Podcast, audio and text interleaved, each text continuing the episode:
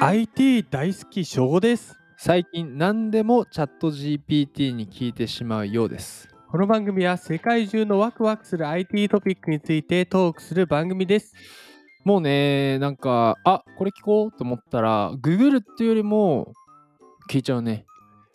GPT さんにそうすぐアンサーくれるしさ、深でもあれよ、そんな、なんか軽いやつよ。軽いやつうん、軽いやつ、軽いやつ。重いやつとかあんのな例えば軽いやつでしょ重。たるやつ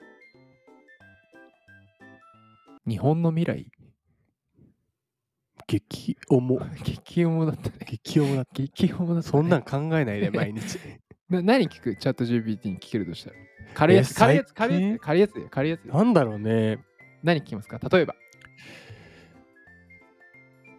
正吾の未来軽いね。激軽激軽だったね。 軽くないよ軽くないよ。重いって重いってなんかそこだったら、確かに日本の未来だから軽いやつ振って、あれやったらな。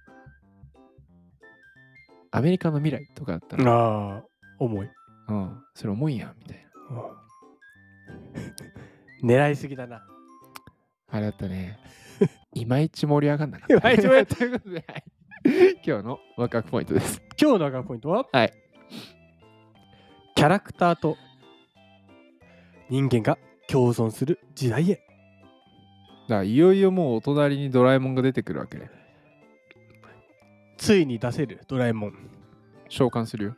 ドラえもんが左にいてアンパンマンがいてってことだよねサザエさんがいてちびまる子ちゃんがいてガッチャガチャね。ごちゃごちゃガッしチてャガチャななんかもうで。鉄腕アトムがいてうんあとはようさんあとはがいてあとは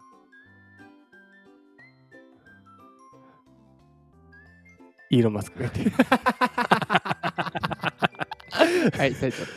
タイトルは「フォーブスジャパンさんからお借りしましたタイトルはい。キャラクターと人間が共存する時代へチャット GPT がもたらす衝撃の変化とはなんか一回あれやったよね。あのー、著名人と話せるお会みたいなやりましたね俺やったことないんだけどさ、いあれかなあなたはドラえもんですって言ったらさ、うんドラえもん風に話すのかな話してくれるのかもねでもテキスト上でドラえもん風って難しいよね。のび太くん、あ、のび太くんで入ってくるだってわかんないもんねテキストだったら あ、そうそうそうそう。 めちゃめちゃ硬いかもしれない。お世話になります。 めっちゃドラえもんです。行かせていただき ます願いします。私自身もチャット GPT をああ使えるかもこう使えるかもと仕事でいろんな用途を考えましたと、まあはいこれ記事のあのフォーブスジャパンさんの編集部のうん。方の記事なので主語はね私になってるんですけど もそうね。は一方でアニメオタクいとして真っ先に思い浮かべたのはメタバース空間でのバーチャルキャラクターや RPG ゲームのうん。 NPC ノンプレイヤーキャラクターにチャット GPT を搭載したらどうなるのかということだったとほうほうほうほうほうほう。これまで多くの作品で描かれてきたような会話ができるキャラクターと共生できる未来がうん急速に近づいたように感じたうんうんうんうん。会話ができる。るキャラクターつまりねまあドラえもんとかねうんアンパンマンとかうんうん。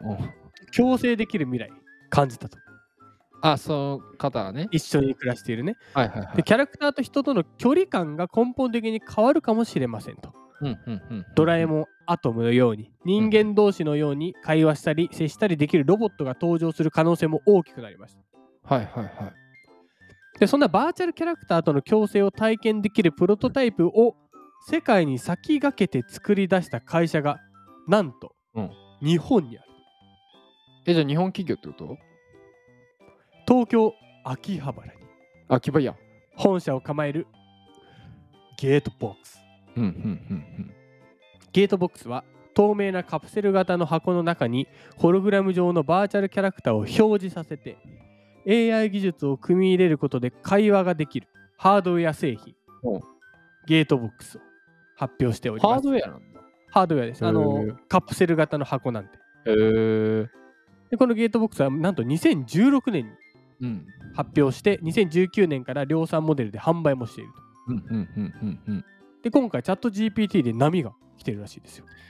ああ、それにドライバーかかったわけだ。そうです。うんで SNS でその様子がポストされるともう待ってましたと、へえ。そうそうこれだよと。確かにさ、あれなんだろうな。アニメ、アニメ好きな人にとってはさ、うんもう神なんじゃないあっちから一方的にね話してるわけじゃなくて多分会話ができるから。あ、そうそうそれがすごいよねそうそうそのキャラのトーンに合わせられるわけでしょ。うん、へえ。で、しかも音は多分さ、それこそ機械使ってドラえもんの声とかさ、もうまさしく同じなんだろうね。できるわけでしょ。うんはあ。でこのまさにこう本当の人間との会話のようなこういうバーチャルキャラクターとの会話は未来の入り口だとはあどう思いました一気に進むだろうね。うんアニメとの、アニメじゃねえや、キャラクターとの会話がね。そううん。今までやっぱりキャラクターの中のこうアニメの中のものだったものがうん現実に現れて、はいはいはい、はい。でもともとは現実に現れたものはまあテンプレートしか喋んなかっただろうけども、こっちが話しかけたらチャット GPT みたいなものが入ってればキャラクター風に答えてくれるっていうのはすごいね。そのキャラクター風ってのがすごいよね。すごいよね。うんその人のトーンにできるわけじゃん。うん。ちなみにさ、その翔吾が紹介してくれてる間にさ、チャット GPT3.5 に、はいこういうプロンプトを打ったわけですね、僕は。はいあな あなたはドラえもんです。私に話しかけてって言ったわけよ。 なんて来たんです かこんにちは。私はチャット GPT という AI ですが、ドラえもんではありませんって言われて。正論。普通に断られちゃったんだけどさ。慣れないんだよ。あーまあ、あでもいいんじゃないあの外見と声はドラえもんでー、うんあと普通に多分質問すればね、ドラえもんの声で返ってくるわけだしね。やっぱさ、うんなんか僕はもっとやっぱ話し相手がいるってでかいね。うんうんうん。その、やっぱりさ、ざなんていうのかな、は墓まで持って帰ろうかぐらいの秘密ってやっぱ持ってんだ よね。うん、でも言いい。たいじゃん。言い言まいすたねいのよ。言って言って。 そういうことね。うん、誰かにね。そう。でも言えないわけよ。ん。それで質問でもなくてもね、うん。うわ、これ言いたいけど、でもなんかクソみたいなこと思ってんな、俺ってなるやん。うんでそれを言えるか言えないかって結構すごい、なんていうのかな。ストレス発散、まあまあでもそういうことだよね。っていう、まあ何でもいいんだけど、んでもそうそう悩みでも何でもいいけど、話し相手ができて、それがね、ドラえもん風でもいいし、うんサザエさん風でもいいんだけど、そうなんなんていうのかな。自分が話したい相手に話したいことを話せるっていうのは、まあ非常にね、いい世の中ですよね。いい世の中。うん。楽しくなるね。うんなんかなんか全員が楽しくなってきた。楽しいよね。 いや、想像したらね、うんドラえもんと喋ってったらね。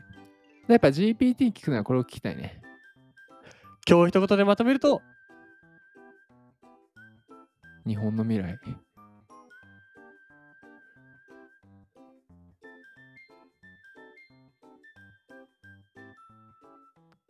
バーチャルキャラクターでの会話だったら、うん。ドラえもんにそれを聞くわけですよね。